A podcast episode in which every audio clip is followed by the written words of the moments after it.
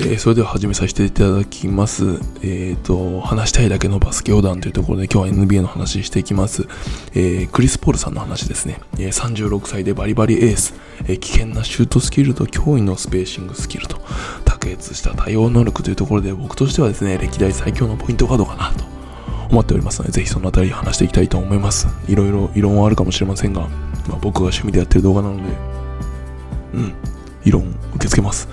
では4つに分けて話していきたいと思います。まずですね、クリス・ポールさんの経歴。で、2番目に2021年悲願の NBA ファイナル、そして自身初の N 優勝になるのかというところで、えー、話していきます。で、3つ目が、今日危険なシュートスキルと、えー、驚異のスペーシングスキル、えー、卓越した対応力っていうところで歴代最強のポイントガードというところをちょっと、えー、解説していきたいかなと思います。最後、4番目、そんなクリス・ポールさんに少しでも近づくためには何したらいいのっていうところをちょっと話していきたいと思います。最後まで聞いていただければと思います。え、クリス・ポールさんの経歴なんですけど、2005年にですね、ドラフト4位指名でホーネッツに行かれています。え、ウェイク・フォレスト大学出身で、ティム・ダンカンさんと同じ大学というところで、まあ、僕知りませんでしたけど、よくあの、ティム・ダンカンさんとクリス・ポールさんが一緒に写ってる写真を見たことあるんですけど、同じ大学って僕知らなかったですね。で、1985年の5月6日生まれ、えー、2つ、2個違い、僕の方が2個若い。で、183センチ、79.4キロ。186センチの自分としては3センチしか違わない。な動けない。で3つ目、えー、歴代アシスト数は6位ですね、えー、1万アシスト超えになります。で歴代スティール数が9位。2100スティール超え。もうどの数字取ってもどのオールスターの、ね、選出記録とか全部取ってもまあすごい経歴の持ち主なんですけど。でクリッパーズからロケッツサンダーサンズっていうところであそうですねホーネッツ、クリッパーズ、ロケッツ、サンダー、サンズというところでなります。で、2021年実はひっそりとしているんですが、フリースローの成功確率が93.4%で堂々の1位というところで、非常にあのフリースロー確率を、サンズのフリースロー確率を上げている一つの、えー、要素というか、一人の重要な人物ということには分かります。はい。で、えー、2021年、悲願の NBA ファイナル、そして自身初の優勝なるかというところです。まあ、正直ですね、サンダー、ロケッツからサンダー移籍したあたりからもう優勝無理なのかなっていう印象を世の中としての NBA ファンたちは思っていたところをですね、見事払拭して NBA ファイナルまで行くと、自身、NBA ファイナル自自体が自身初っていうところなんですけど、えー、優勝自体もしたらもう本人としても初めてというところになりますね。まあすごいですよね。36歳で活躍ってもう僕としてはもうレブロンとダンカンぐらいしかもうね36歳で活躍するって知らないんですけど。で NBA、ね、これが何がすごいかって NBA 平均キャリアって大体5年ぐらいなんですよ、うん、日本プロ野球としてもう日本プロ野球日本のプロ野球だと NPB だと、えっと、9.5年ぐらいになります。でもう NBA 平均のキャリアが5年っていうのに対して、えっ、ー、ともう2005年からだから16年ぐらい、えー、もうだそれこそ第一線でずっと活躍されてるっていう、まあ、クリス・ポールさんは、まあ、すごいよねっていうところではあります。で、まあ、NBA って人数どれぐらいいんのよっていうと、30チームかける、まあ、ベンチ入り13人なので392で、それで毎年60人がドラフトされるので、毎年、えー、何パーセントだ ?20% 近くがこう、選手があいが変わっていくっていうのが、まあもう、だからもう20%解雇されて20%雇うっていう、めちゃめちゃブラック企業じゃねえかっていう感じではあるんですけど、まあまあ、そういうことは言わないですよね、誰も。うん、はい。なので、えー、非常に狭き門だし、入ってもその後すぐ辞めさせる、辞めなきゃいけないようなことになってくるというとこですね。メジャーリーグの MLB、メジャーリーグもう30チームあるんですけど、あのー、試合に出れるメンバーは26人なのかな？なので、まあ、ベンチ入りとしてはま倍なので、全体でも780人で2倍ぐらい人がいるんですけどまあそれでも今ね NBA はより狭きものだなっていうのが分かると思います、はい、じゃあ3番目。危険なシュートスキル。驚異のスペーシングスキルで卓越した対応力で歴代最強のポイントかどうかなと思っているのでそのあたり説明していきたいと思います。えーともうこのクリス・ポールさんスリーポイントもあとあの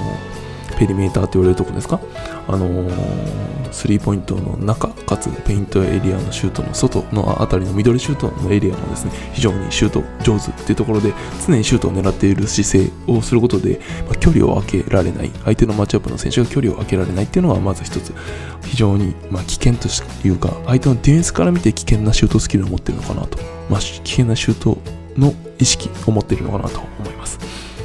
なのでガードの方はですねぜひですねあのシュートを常に狙うというところを真似されるといいのかなと思います。さらにですね、えー、まあ、それこそサンズだとデビン・ブッカーに渡した後ですねノーボールでもコーナーで待てる。これあのー、リンク栃木の田臥さんもそうですけどもう何でしょう出しゃばるというか45度とかトップにいたがるんではなくてコーナーとかで、えー、ちゃんと待てるっていうところも非常にこのスペーシング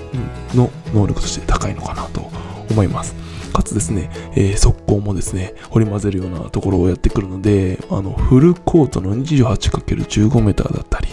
ていうところであったり、あとコーナーの、えー、スペースをですね、すごい上手に使うというところで、コートも全体を使うというところで上手なのかなと思っております。えー、よくあの僕スペーシングの話はよくするんですけどフルコートって 28m×15m に対してですねペイントのエリアって5.8メートル ×4.9 メートルになりますこれって面積にしてどれぐらい違うかっていうと動画の方であの絵出してますけど面積にしてペイントって15分の1のくらい狭いというところですねだから6.7%ぐらいしかエリアとしてないんですよ逆に言うとフルコートは15倍も広いというところになります。これ何が言いたいかっていうと、フルコートで攻めた方がオフェンスとしては攻めやすいし、ディフェンスとしては守りにくいよねというところが一つ。で、もう一つが、えっ、ー、と、ペイントエリア内がすごい狭いので、例えばスリーポイントが入らないっていうところになりますと、まあ、それこそペイントエリアだけで守ってりゃいいやってなったらですね、もうディフェンスとしては非常に守りやすくなってしまうので、えー、スリーポイントを狙うもしくは、えコーナーを狙って、えコーナーの3を狙うというところで、えー、ハーフコートのオフェンスであればハーフコートを全て使う。フルコートであればフルコートを全て使うというところをできると、えー、オフェンスとしては守りにくい。だから、クリス・ポールさんはそのコートをふんだんに使うことができるので、えー、優れたポイントカードですよっていうのが言いたかったことです。で、さらにですね、え相手のディフェンスに合わせで、相手のディフェンスの対応に合わせた、えー、ゲームコントロールというところで、えー、相手が例えばゾーンディフェンスにしてるとか、あとは、スイッチを押す、あの、するなのか、スイッチをしないようなディフェンスをしてくるのか、っていうところを見ながら、えー、シュートのセレクションを選べるというところで、さらに、え、優秀なところになってくるというところで、まあ、僕としては、まあ、この、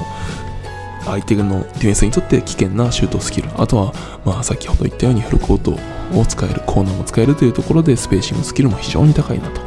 で、えー、相手のディフェンスがその対応してきたとしてもですね対応できるというところで、まあ、歴代最強のポイントガードなのかなと。まあ、数字を見てもそうなんですけど、えーと、実際のプレーを見てもそうなのかなと思っております。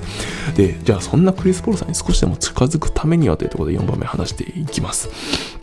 えー、3つ動画紹介しますが、えーと、まずはですね、戦略の科学というところで、大科学院って知ってます？知ってますよね。え、ー、と、女子のバスケットボールの、女子高校、女子のバスケットボールの高有名校ですね。強豪校、高校ですね。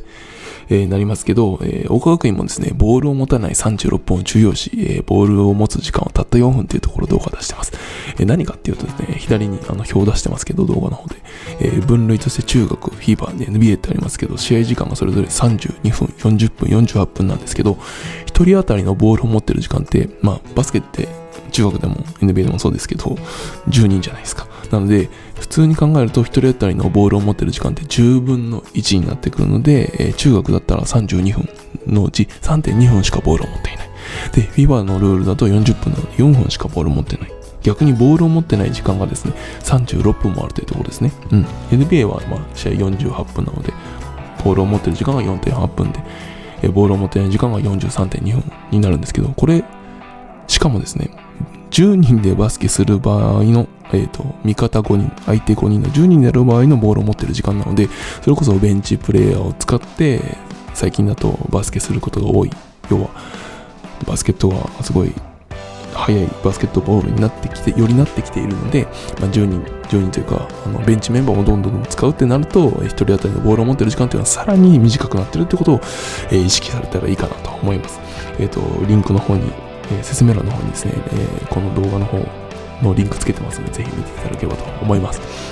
で、2つ目。これ、スペーシングの科学になります。えー、ボールスキルよりスペーシングが4倍大事。ディフェンス1人が守る範囲とは？半径1.3メートルっていうところで、えー、とフルコート、えーとまあ、ペイントエリアですかね、えー、ところでどれぐらいディフェンス1人が守る範囲が変わってくるのかっていうところを交えて話しているので、スペーシングの重要さがぜひ分かっていただけるんじゃないかというところで、えー、動画を出してます。最後、3つ目。えー、WNBA を経験されている大神雄子さん、えー、大賀学院出身の大賀優子さんのところの話なんですけど、えー、強く上手くなるには向上心から生まれる気づきが重要というところです。えー、先ほど、えーと、もうクリス・ポールさんの話で相手のディフェンスの反応に合わせたゲームコントロールって言ったんですけどこれってまず最初に何しなきゃいけないかというと相手のディフェンス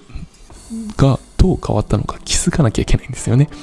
なので試合中もそうなんですけど試合中も、えーと気づきっていうのが非常に重要になるといったところになります。で、えー、試合じゃなくてもですね、えー、普段の練習からですね、何かに気づくってことが非常に重要。気づくことで何かの対策、もしくは工夫をするして向上していくということになりますので、えー、ぜひですね、この大川優子さんの向上心から生まれる気づきっていうところを参考にされると、えー、さらに、えー、バスケットボール上手くなれるんじゃないかと思います。最後です。まあ僕があのバスケットボールのシューズ好きというところでバスケのシューズの話ですけども、えー、これ動画の方に出してるえー、クリス・ポールさんが今履いてるバッシュになりますけど、can't give up now ここで諦めてはいけないっていうのをマジックでこう自分で靴に書いているんですけど、かっこいいですよね。よくやりますよね。なんか NBA 選手なり、なんなり、あの自分でマジックで書くって。僕やったことないですけど、ちょっとさすがに恥ずかしいなと思ってやったことないですけど。かっこいいなと思うんですけど、そもそもなんですけど、あの、このクリス・ポールさんが履いてるバッシュってこれ何なんですか？これな、シューズ名何なんですか？あの、今、ナイキのオンラインショップで見ても明らかにこのシューズないんですけど、僕、あんまりクリス・ポールさんのシューズ知らないんで、もし皆さん知っていたら教えてください。あの、冗談ってことはわかるんですけど、あの、クリス・ポールさんが冗談契約やってるのも分かってはいるんですけど、このシューズ自体僕はあんま、ごめんなさい、知らないので、もし知っている方いたら教えてください。勉強不足で申し訳ありません。はい、えー、最後まで聞いていただきありがとうございます。お付き合いいただきありがとうございました。ぜひですね、えー、いいねとお気に登録していただけると喜んでるので、ぜひ、えー、いいね、お気に入り登録していただけるとありがたいです。ではまた次回お聴きください。ありがとうございました。失礼します。